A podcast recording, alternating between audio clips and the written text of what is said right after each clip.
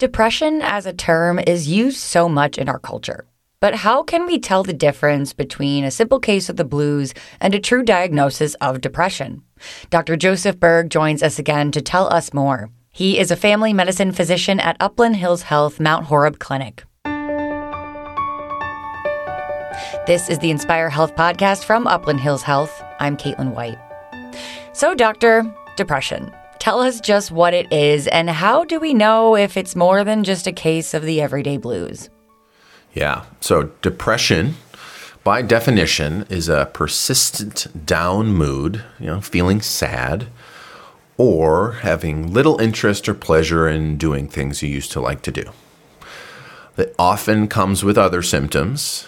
Um, so, you maybe just maybe think that you aren't sleeping enough or or other things are going on, but oftentimes some of those symptoms are depression. So, like eating too much or too little, you know, not having an appetite, um, sleeping all the time or not being able to sleep, just having little energy or feeling fatigued, feeling like you're worthless, you're helpless, you can't do anything about what's going on in your life, or just feeling like there's no hope in your life, um, having trouble concentrating, getting things done um, you can even have some psychomotor changes where you just all of a sudden talk really fast or twitch, or you just are feel like you're in molasses and you can't get anything out and you're moving slowly. And kind of that last big symptom that we all worry about as doctors is thoughts of self harm, you know, thoughts of hurting yourself. And to know if, you know, we, we all feel sad at times. We all have those days where we're like, I just want to sleep all day.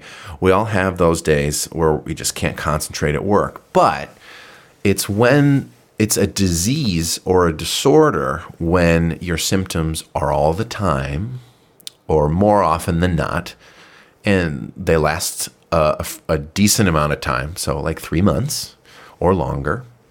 And most importantly, these symptoms aren't just a nuisance that come and go these symptoms are significantly impacting your daily life. So maybe you have trouble at work. You are, you know, you're missing deadlines. You're not getting your job done. Your manager is talking to you about your work performance.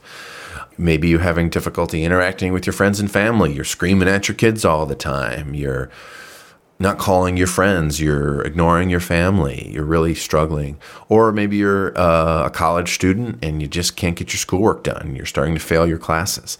That's when you know, hey, this is not just like I'm down and I'm sad because things aren't great, where you may have a depression. Now, tell us more about when you should talk to your doctor about these feelings. When might intervention be needed? Like I said, the best time to do that is when, yeah, you know what, you're feeling down, you're feeling sad, and now, like, uh oh, things are starting to not do well day to day, right? Again, you're screaming at your your wife, you know, you're maybe lost your job, you know, you're starting to, to fail in school. That's when you're like, well, I think I gotta go see the doctor. Is there anything we can do at home to ease the symptoms of depression? Yeah, there's lots that you can do at home, and these are things that I generally recommend to everybody who has just, just isn't feeling great or has depression. These all have evidence, right? So someone did a study where they had one group that did one thing, and then another group that didn't, and they see who was more depressed, and the people that did them were less depressed. So specifically, those are get outside, the sun makes a big difference. We may all feel sadder during the wintertime, and that's for a good reason. It's because we don't see the sun as often. Exercise is very important. Exercise increases the happy chemicals in our brain, but it doesn't have to be a ton of exercise. You don't have to become an Iron Man. You can just go for a walk. Next is thinking positively, uh, writing in a gratitude journal, but just thinking about the things that are good in your life will help make you feel uh, less sad, right? Which makes sense, but people don't do that. Taking time for yourself, doing things that you enjoy, and kind of forcing yourself to do those things you enjoy, like read your favorite book, play that video game you always wanted to play, watch that show that you've been missing, you know, take a walk with your, your family, go see a friend. Those are very important. Therapy can help. Socializing, that's maybe one of the most important things is when we're when we're sad and we're depressed. A lot of us, or a lot of patients I see, just want to sit in a room all day, you know. but it's it's having meaningful interactions with people which are really going to help increase those those good chemicals in their brain. And then lastly is maximize your spiritual life. If you believe in God, go to church, pray. If you don't, think about something greater than yourself. You know, read a book about meditation or mindfulness. When we think about things above ourselves that are greater than us, it often makes our problems seem smaller. So we feel better about that stuff. Let's talk about medications. What kinds help and how do they work? Most commonly, what we use are medicines called SSRIs, or selective serotonin reuptake inhibitors. So, very, very generally, they increase the happy chemicals in our brain, or our serotonin.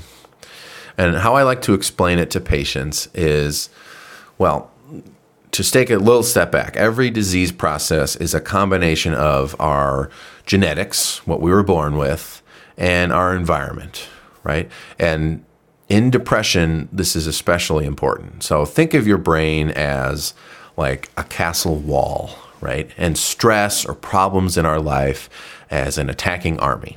Some people have very, very high walls and archers on the wall and a moat and uh, guard towers. And so they got, they were born with lots of defenses, right? So they can handle a lot of stress and a lot of problems in our life and still feel happy and still get by on their day-to-day life. But some people, you know, have have like a rickety fence or a very low wall, right? They don't have as many of those protections. They didn't have that they didn't win that genetic lottery to be to be happier when problems arise. So again, so depression happens when all that bad stuff overcomes our defenses and we and we have all those symptoms and we can't kind of get out of it it affects our daily life what the medicine does is it kind of improves your defenses right so if that that army is overcoming and breaking down that wall you know taking the medicine maybe builds it back up or adds an extra line of defense to help you kind of stave off that that problem medications are of course a great step but what do you do if they aren't helping think of like the the wall, right? You're not going to build a new wall in a day. You're not going to add add a new defense in a day. You get, it, you need time. The medicines take time to work. So if you're if you're not thinking the medicine's helping, often it's the first couple weeks. You got to stick with it. It's going to take almost a month or longer for them to help. And at the same time, make sure you're doing all those non-medicine things we talked about. You know, make sure you're exercising and getting outside and seeing friends and stuff like that. So if the medicines aren't aren't helping right away, stick with it and try to do those non-medicine things. But if after four weeks, you know, they're not working and we've tried maybe a dose change, there are other medicines of different classes that we can try that can help. And each person is different. Like, remember, we talked about genetics, everybody gets a different lottery. So there's some medicines that work better for other people. And there are actually some genetic tests that we're starting to use more to tailor medicine to each patient. So that is an option if you're if you're struggling with something and not getting better. Maybe we need to look at your genetics and see if there's one that would work best for you.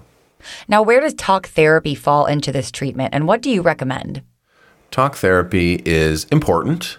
It can help. What usually they do in talk therapy is something called cognitive behavioral therapy, where they talk you through a way to take the feelings you're having or the thoughts you're having in your brain and kind of reframe them so you don't feel the same way or react the same way to adverse events or stress.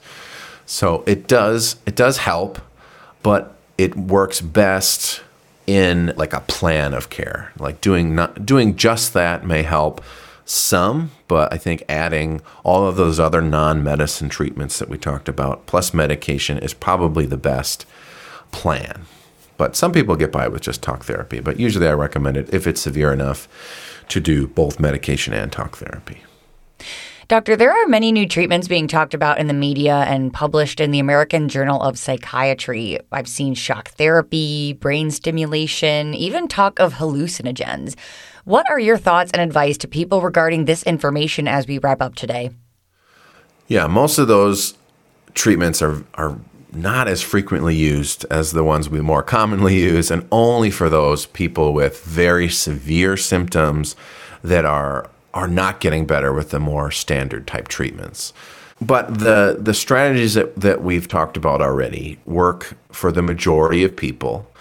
And if they don't, there are psychiatrists or experts that will maybe suggest maybe one of these other treatments. But most of the time, it would be fine tuning a different medication or talking about a little bit better way to do something outside of medication to improve your symptoms. And and these aren't these aren't things that you have to use your whole life, right? If we if we improve your defenses for a short time when you're going through an extra hard time and things are better, oftentimes you don't need the medication forever. So well, doctor, it's always important to lift up mental health awareness and things we can do to help ourselves and those around us who may be suffering. Thank you so much. You can find more about Dr. Joseph Berg, how to make an appointment with him, and all Upland Hills Health family medicine physicians at uplandhillshealth.org. This has been the Inspire Health podcast from Upland Hills Health. I'm Caitlin White. Be well.